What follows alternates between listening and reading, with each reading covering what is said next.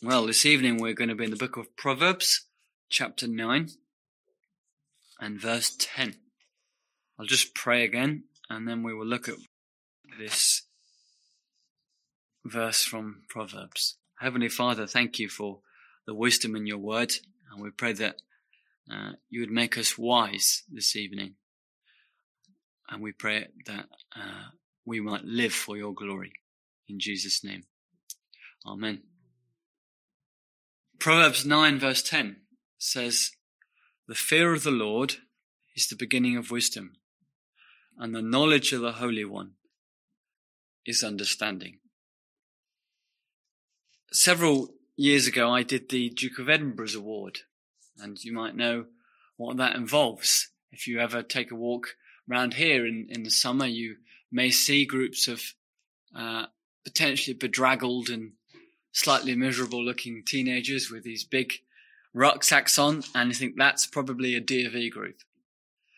Now, I wasn't much of a map reader. Thankfully, there was someone on my group, or at least one who was uh, half decent, and so they tended to do more than I did. When you start out, you have to hold the map the right way around. Otherwise, you can think, okay, that's where we are. That's where the path leads. And so you set off and then you could walk for an hour or so and realize we're going in completely the wrong direction. And you've lost that time. And if you go if you go too seriously wrong, you might have to cancel the whole expedition. To finish well, you must start well.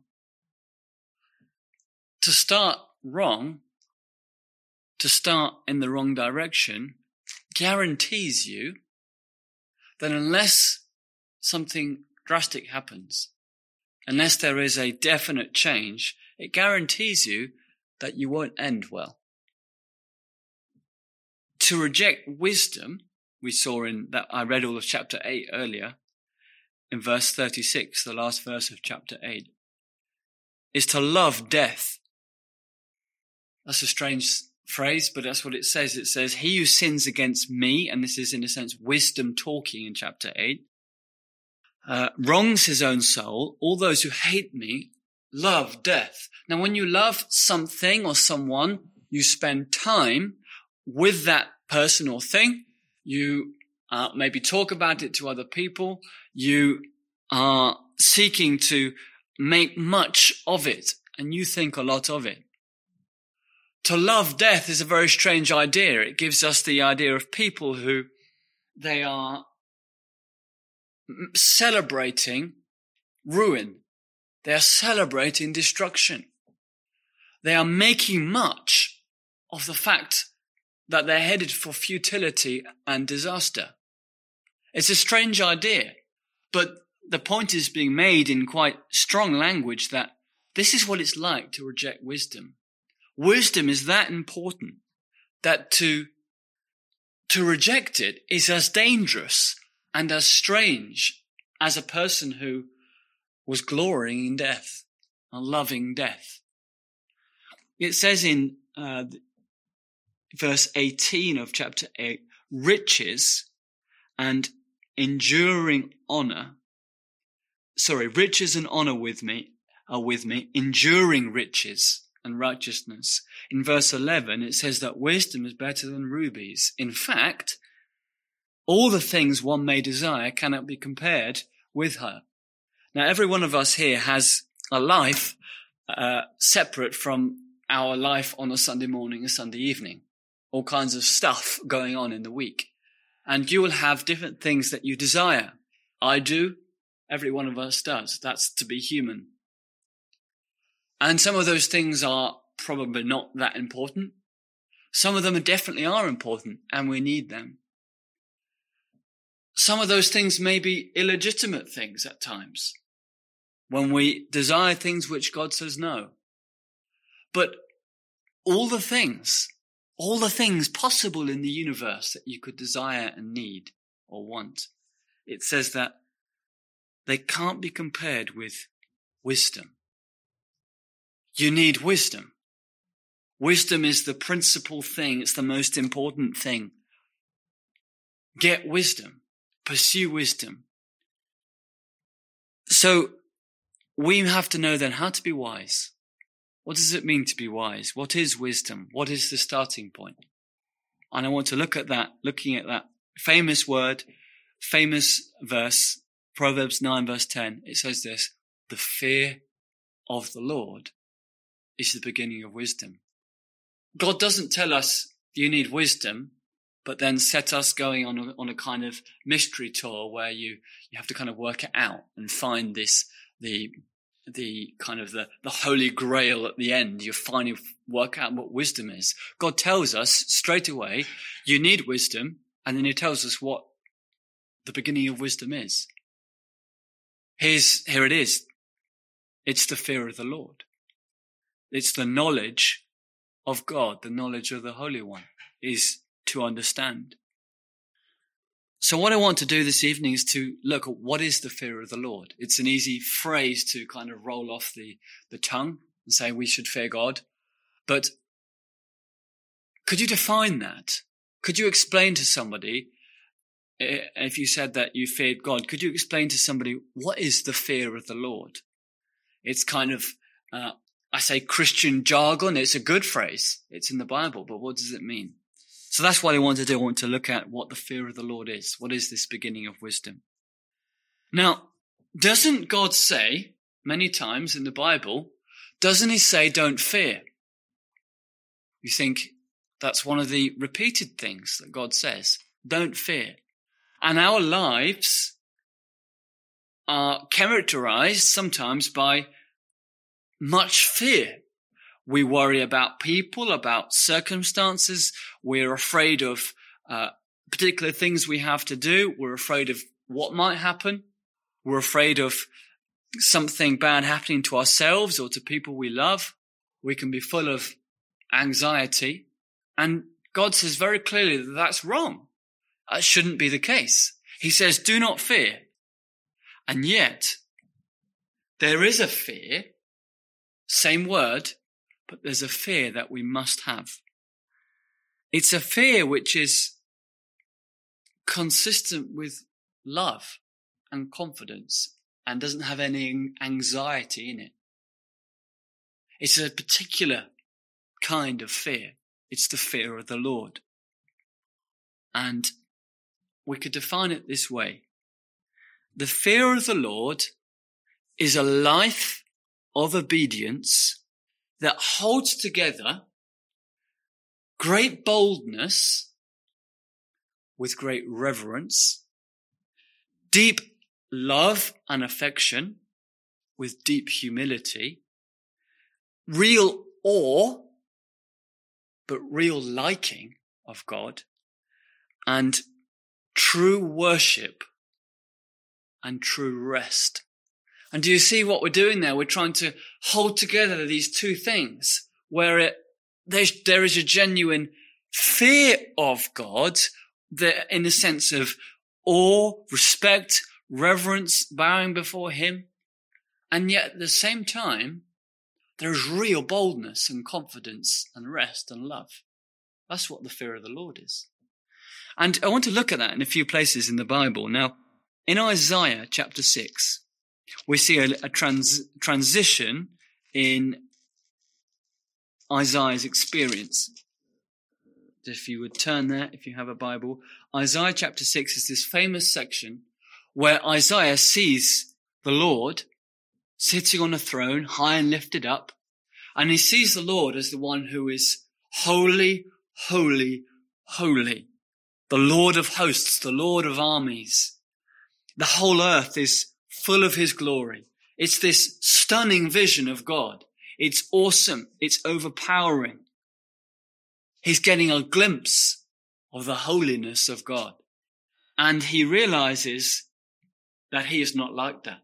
He says, woe is me, for I am undone because I am a man of unclean lips. Verse five.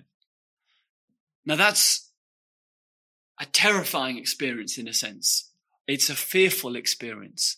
It's something where in that moment, he hasn't got confidence. But then what happens in verse six and seven? One of the seraphim flew to me, having in his hand a live coal which he had taken with the tongs from the altar, and he touched my mouth with it and said, Behold, this has touched your lips, your iniquity is taken away, and your sin purged. Something's changed. God didn't get any less holy, but God has shown Isaiah that though he is holy, there is grace and mercy and forgiveness. And now he has this. He has the same vision of God. He hasn't now become, he doesn't now become blasé and flippant, but now there's a confidence and now there's a willingness to serve God because he hears the voice of the Lord saying, whom shall I send? Who will go for us? And I said, Isaiah said, here am I, send me. That's the, what the fear of the Lord does. You have a true reverence of him. You will see God as he is and it will leave you changed. It cannot leave you the same. And yet there's a confidence. There's a willing obedience, not that kind of fear which leads to you complying just because you want to avoid punishment. That's not the fear of the Lord. It's a true fear, but there's also a willing aspect in it. Another place we see it is just, you have to turn to this. Psalm 2 says, serve the Lord with fear and rejoice with trembling. Do you see how those things in the Bible are not inca- incompatible? We can serve Him with trembling, and yet in that trembling you rejoice. Psalm 2, uh, verse 10 and 11, you'll find that. That is something which the Bible reveals to us. You won't get that from your own head. From your own head, your own ideas about God, you might fear this kind of, you realize from your conscience you've done wrong. This, you know, there's a God, you know, there's a being, and you might be, have a sense that you should do what's right. But there's no joy in it. There might be some trembling. But when you know God, the trembling stays, but it becomes new because there's now joy in it. And here's the, here's the kind of the paradox. If there was no trembling, you could not have the joy. Part of the joy is realizing this is how God is. This is what he is like. Therefore, that's a reason to rejoice. Now, a few years ago, my family had a, a holiday in Cornwall. I don't know if you know Kynance Cove down in Cornwall. It's a very, uh, really nice place to have a day out. And on this particular day, went swimming in the sea and it wasn't the safest thing I've ever done, but the waves were in one particular part were coming in and they were high and you spend time in that water and you see this wave of water coming towards you and it's big and it's much more powerful than you are. And it, when it hits, it can just toss you and throw you about and you're powerless until it puts you down again. It's not safe, but it's exhilarating. And it's very unsafeness is part of what makes it so attractive. It's not like some tame wave pool you get at the, uh, the swimming pool or something. It's a real unmanageable, big, pulsating ocean coming into the, to the beach. And it's bigger than you are and it could throw you against the rocks if you messed around. And yet it's attractive. It's like nothing else. The fear of the Lord doesn't mean that we stay away. It means that we are attracted by that greatness because we realize that though he is unchanged and he won't, he can't change and he will not become any less holy, he loves us. And this is the place to be. In, in Acts 9 verse 31, uh, here's another place we see this kind of, we see two things together. That 931 of Acts, then the churches throughout all Judea, Galilee and Samaria had peace and were edified and walking in the fear of the Lord and in the comfort of the Holy Spirit, they were multiplied. Now, the comfort of the Holy Spirit sounds like a good thing. It is. Do you see how the fear of the Lord, far from being inconsistent with the comfort of the Holy Spirit, it goes naturally together. Ephesians 3 verse 14. I'll give you one more example. We see this. Apostle, the apostle Paul, he's praying here in 14 to 21. He wants that, well, let's, let's read it. For this reason, I bow my knees to the Father of our Lord Jesus Christ, from whom the whole family in heaven and earth is named, that he would grant you, according to the riches of his glory, to be strengthened with might through his Spirit in the inner man, that Christ may dwell in your hearts through faith, that you, being rooted and grounded in love, may be able to comprehend with all the saints what is the width and length and depth and height, to know the love of Christ, which passes knowledge that you may be filled with all the fullness of God. How does all that begin? It's this wonderful prayer about the love of God, the love of Christ. He wants a rich experience of God. And who could object to the love of God? We naturally resonate with that. But how does it begin? Look at that, verse 14. For this reason, I bow my knees. And that's the context of the love of God. There is great boldness with great reverence.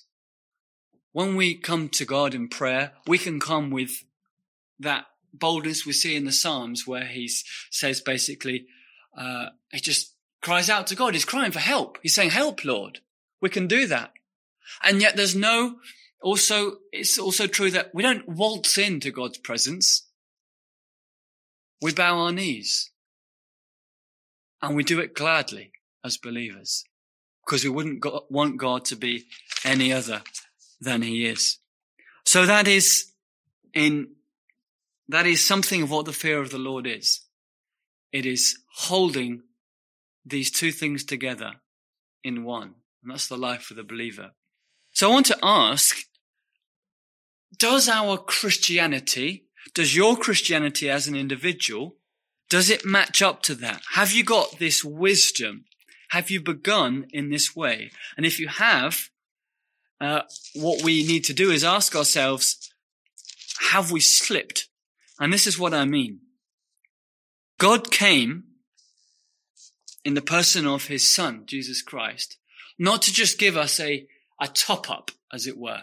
He didn't come just to take our lives as they were and just add a bit in so that we were already doing nearly all right. And he came, yeah, just have this. That's not what God came to do.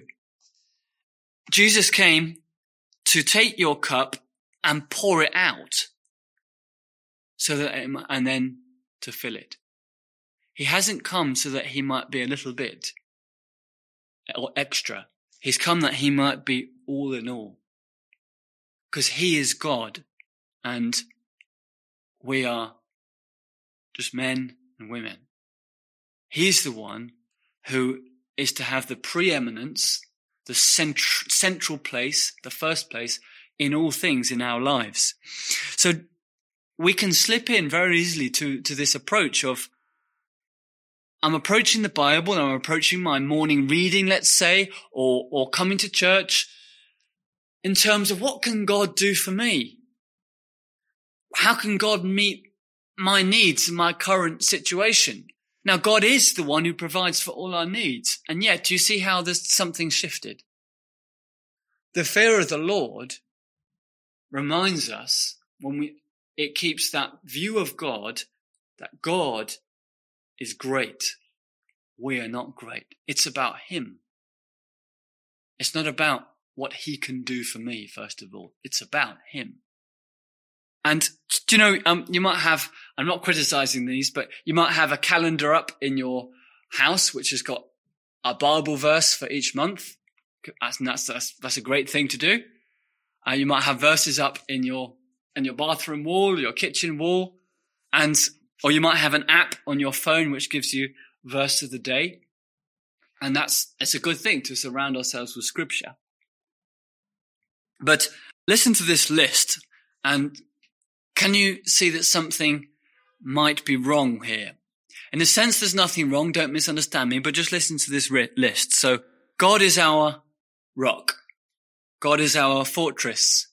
God is our shelter. God is our shepherd. God is love. God is the fighter of our battles. God hears us when we call. God is our friend. Are all those things true? They are. And we, we should never let those things go for one moment.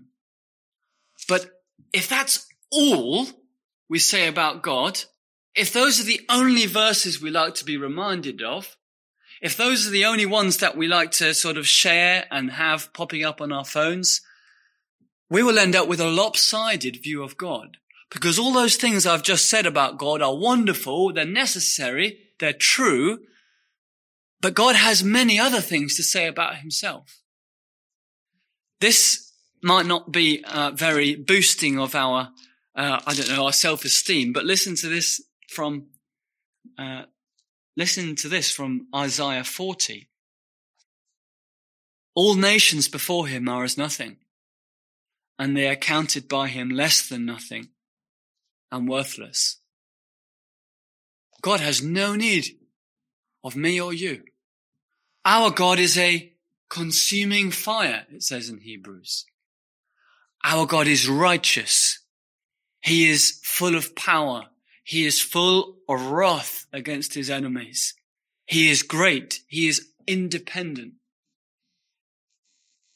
Jeremiah 10 verse 10 says this. But the Lord is the true God. He is the living God and the everlasting King. At his wrath, the earth will tremble and the nations will not be able to endure his indignation. You probably don't have that up on, as a fridge magnet. But it's a glorious truth about your God.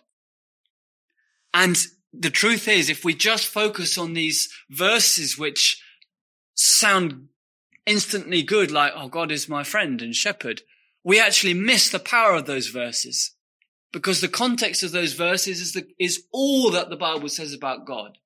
And it's when we realize that it's the one who is the consuming fire, the one who can destroy all the nations of the world in a moment, the one who can bring down kings, the one who will send the wicked to hell.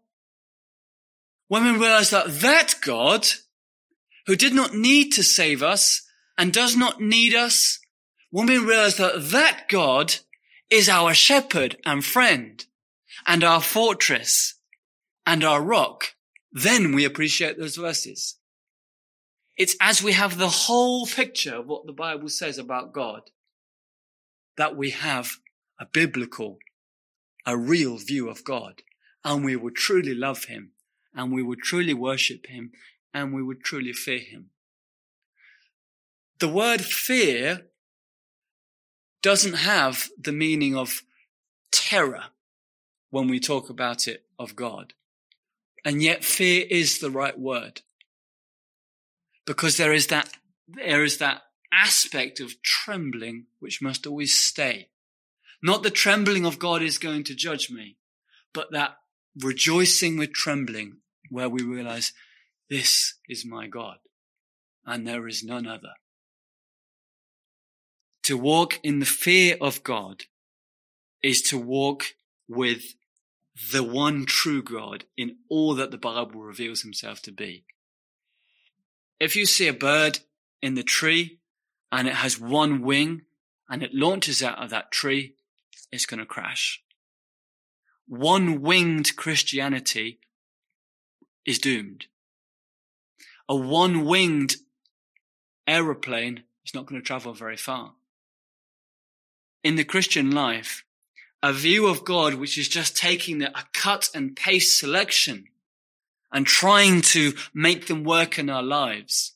You might um, get some momentary relief, but it's not leading you to God.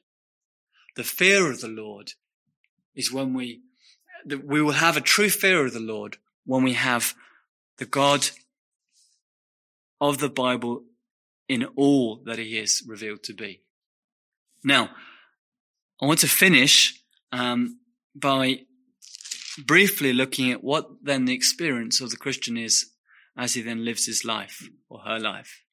This is what the fear of the Lord is. We're talking about rejoicing, we're trembling. We're saying that this is the, the most, uh, this is to truly live, to see God as he is, and all other things are, are pale things. They're lifeless things compared to knowing God. And so we say that the, you know, like Paul said, um, he described it, didn't he? Right, the kingdom of God is righteousness, joy, peace in the Holy Spirit. These are all good things. This is the fear of the Lord, the beginning of wisdom. And yet, we find verses like this. The fear of the Lord is the beginning of wisdom. So if you've got that, you're on the right track. And yet sometimes this is our experience. Listen to this. Isaiah 50 verse 10. Who among you fears the Lord? Who obeys the voice of his servant, Jesus Christ? Who walks in darkness and has no light? Let him trust in the name of the Lord and rely upon his God. What's the point? To fear God is to truly know him, is to be truly wise, is to be on the way to heaven. But though that is the best and the most joyful path, it is also, in a sense, the hardest life that you can live. Because it's in that life that you will have to make war with sin and the devil. And sometimes the experience of the Christian is that they walk in darkness and they have no light. Though he, Psalm 23, he leads me by the still waters, he restores my soul. This is all good. The Lord is my shepherd. And yet it also says the, the valley of the shadow of death. That's in there as well.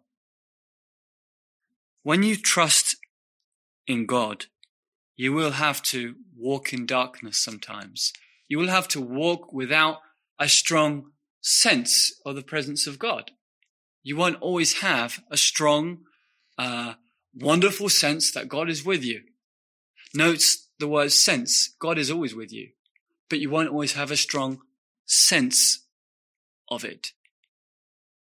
When you walk with God, there will be times when you, you are confronted by not just one difficult circumstance, but seemingly several things coming together. And it, it feels like that this, this is impossible. There is no way through. And you, you ask God for help and you're praying and it seems like he's not answering. That's the experience of real Christians. What are we to do in those? What are we to do in those times? Trust in the name of the Lord.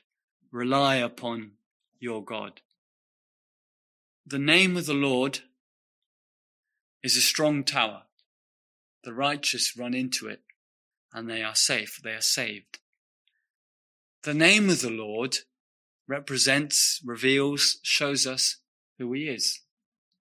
The name of the Lord, God is what he calls himself. God is what he calls himself. He is the one who is full of loving kindness, mercy, justice, grace. It's in his name. And to trust in the name of the Lord then means to rely on that character that God has revealed. Is to rely on what he has revealed himself to be, even though you don't feel it at that time. And this is, this is why we have to truly know God. Because if, if we have seen that this is God, this is his character, this is his greatness, this is who he is, if we've begun that way of wisdom, then when those dark times come, and they will, and when we walk in darkness and we're trying to live that life of obedience, fearing God, and then it's like God switches the lights out, we remember, we know, we know the one we have seen. And we rely on his name, which means we rely on that character that we have known, that we have seen. So if you're walking in darkness, Trust in the name of the Lord. That takes us away then from simply saying, grin and bear it. It's not saying change your feelings. That's not what it says. It says, remember who God is. You're a God-fearer, right? Then remember who he is. Remember why it is that you fear him, why it is that you rejoice. Are you a Christian? Are you one who obeys the voice of Jesus Christ, God's servant, the one who he sent into the world? Is that who you are? Then in the situation that you find yourself, trust in the name of the God you know. We have beheld his glory, John said. The glories of the only begotten of the Father, full of grace and truth. John had seen Jesus. And if you're a Christian, though you may not have had some mighty experience of, of, of meeting God when you were, when you were saved, you have seen him. You do know him. You know his character. So trust in his name. Trust in, in him for who he is. And then this will be, this will be the, the outcome. And I'll finish here. I'm going to read these verses and then I'm going to pray. This will be the end of your life. Psalm 145, 17 to 21. This is the end of walking in the fear of the Lord, no matter where that journey takes us. The Lord is righteous in all his ways, gracious in all his works.